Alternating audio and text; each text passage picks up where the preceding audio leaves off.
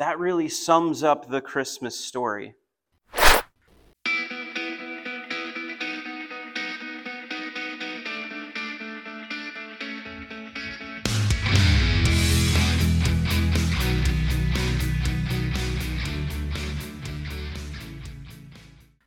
Merry Christmas.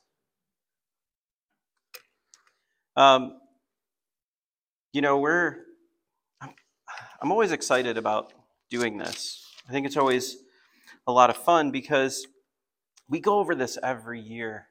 Um, and it's easy for the Christmas story to kind of go in one ear and out the other, and we might miss some of the just importance and weight of what it really means. What I mean by that is here's a, a quote from Charles Spurgeon that I think really sums up the Christmas story. Charles Spurgeon once said, It is a miracle of miracles that the infinite became an infant. That really sums up the Christmas story. The Christmas story of the Savior, the eternal one, putting on human flesh, entering down, humbling himself, and limiting himself to become our Savior is a story that we've heard over and over again, but the, the story still bears as much weight as the first time. It's still just as important and it's still just as needed in the world. And it's also a story that, as Charles Spurgeon said, it's a miracle of miracles, but it also should not be a surprise.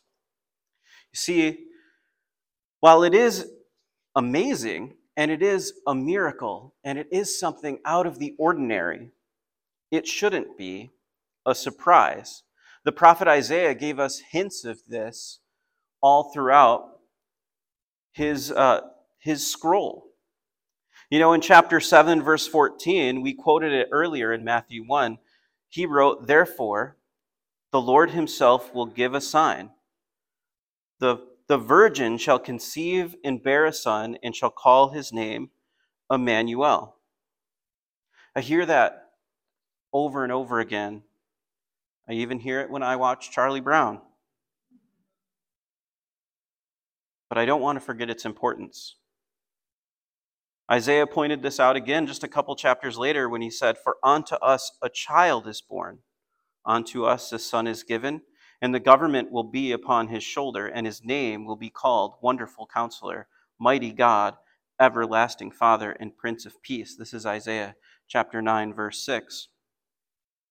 So it shouldn't be a surprise as much as it is a miracle. But there's more than just prediction and fulfillment. There's also these stories where God was really preparing us for what was going to happen. So I'm going to share with you a little piece of the Old Testament that points to Jesus maybe you didn't think about.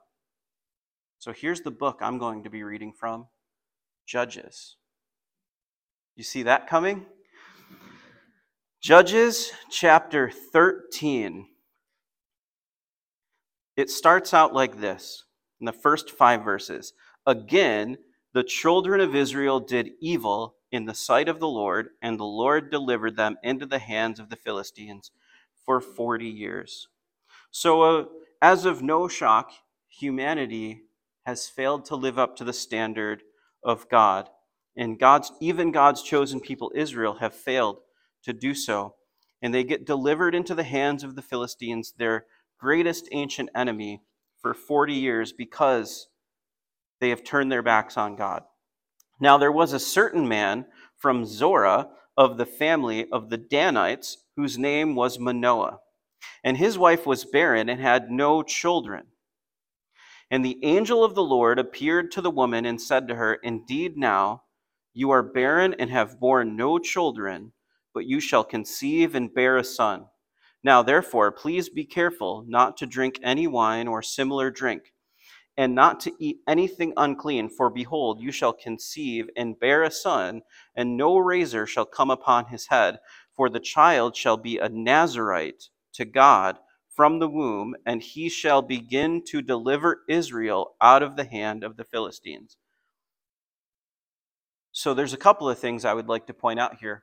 One, there's a verse in Matthew where it points out that Jesus was meant to be called a Nazarene, and this is likely the only place in the Old Testament where you can see pointed to why. Because Samson was a foreshadower of the Messiah, and Samson took the Nazarite vow. And even though Jesus didn't take the Nazarite vow, he was still called the Nazarene, which is why he lived in Nazareth. Second, what you have here as a foreshadowing of Jesus is a miracle birth that results in the, the delivery from the enemy of God's chosen people. So the birth of Samson and the birth of Jesus share a lot of parallels.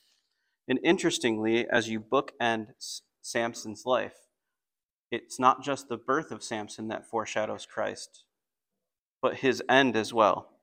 Let's read chapter 16, verses 23 through 30. Now, this is after Samson had lived a life where he had kind of messed up a lot, and he had even failed God and given up completely every point of the Nazarite vow and he had been captured and put in jail by the Philistines, and they're ready to mock him, and they're having a feast. It says in verse 23 Now the lords of the Philistines gathered to offer a great sacrifice to Dagon, their God, and to rejoice, and they said, Our God has delivered into our hands Samson, our enemy. When the people saw him, they praised their God, for they said, Our God has delivered into our hands our enemy, the destroyer of our land, and the one who multiplied our dead.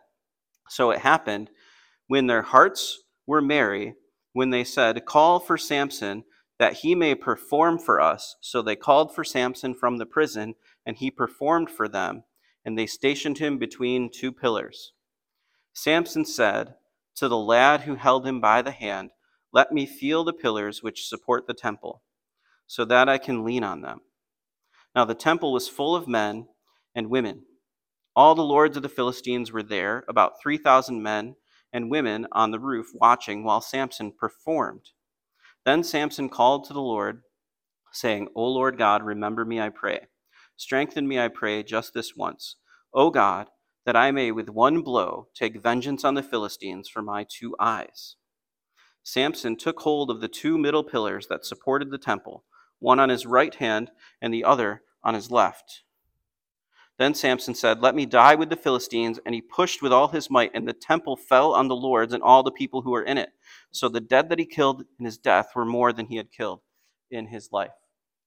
So at the very beginning of Samson's life, what you see is a miracle birth and a child born to deliver God's people from the enemy, which is exactly what you see in the manger Joseph and Mary. The difference is that Jesus is fully God and fully man, and Samson is only a man who has sometimes connection powered to the Holy Spirit. But at the end of Samson's life, he does something interesting. He's called before all of the enemies of God's people. And with his arms stretched out between two pillars, they mock him. They mock him because they had thought they defeated him. And as part of the humiliation, they gouged Samson's eyes out, so he was bleeding from his head, and his arms are stretched out and he asks God to be with him one more time. And with his arms stretched out, he pushes out the pillars of the temple, and the temple falls. And Samson defeats his, his greatest victory was in his death, where he defeated the enemy. Does that sound familiar? Jesus, with his arms stretched out on the cross, saying, Forgive them, for they don't know what they are doing bleeding from the head from the crown of thorns that was put on him to humiliate him as they mocked him. And then he says, It is finished. He has paid our debt, and he gives up the Spirit, and his head hangs. And in that moment, the veil in the temple rips and the Holy Spirit is freed to be with all of us because of Christ's death. And in his death is the greatest victory over the enemy. It reconciles us to God because of the sin of man. That sin was conquered on the cross because God was able to punish it on the cross. And so God has paid our debt if we believe in Jesus and give him our sin and turn our backs from it and follow him. And so the point is this Christmas season and every Christmas season, as we celebrate the birth of Christ, the miracle of miracles that the infinite would become an infant is that it's always pointing to something. It's pointing about the victory over death. And Samson is just a foreshadowing of that. Because unlike Samson, three days later, Jesus was raised. Victory over death, victory over the enemy. That's what this day is all about. And it was accomplished with a little infant because that infant happened to also be infinite. Let's pray. Father God, thank you. Thank you for what you did for us. Thank you for what the Christmas season is about, what you came to accomplish.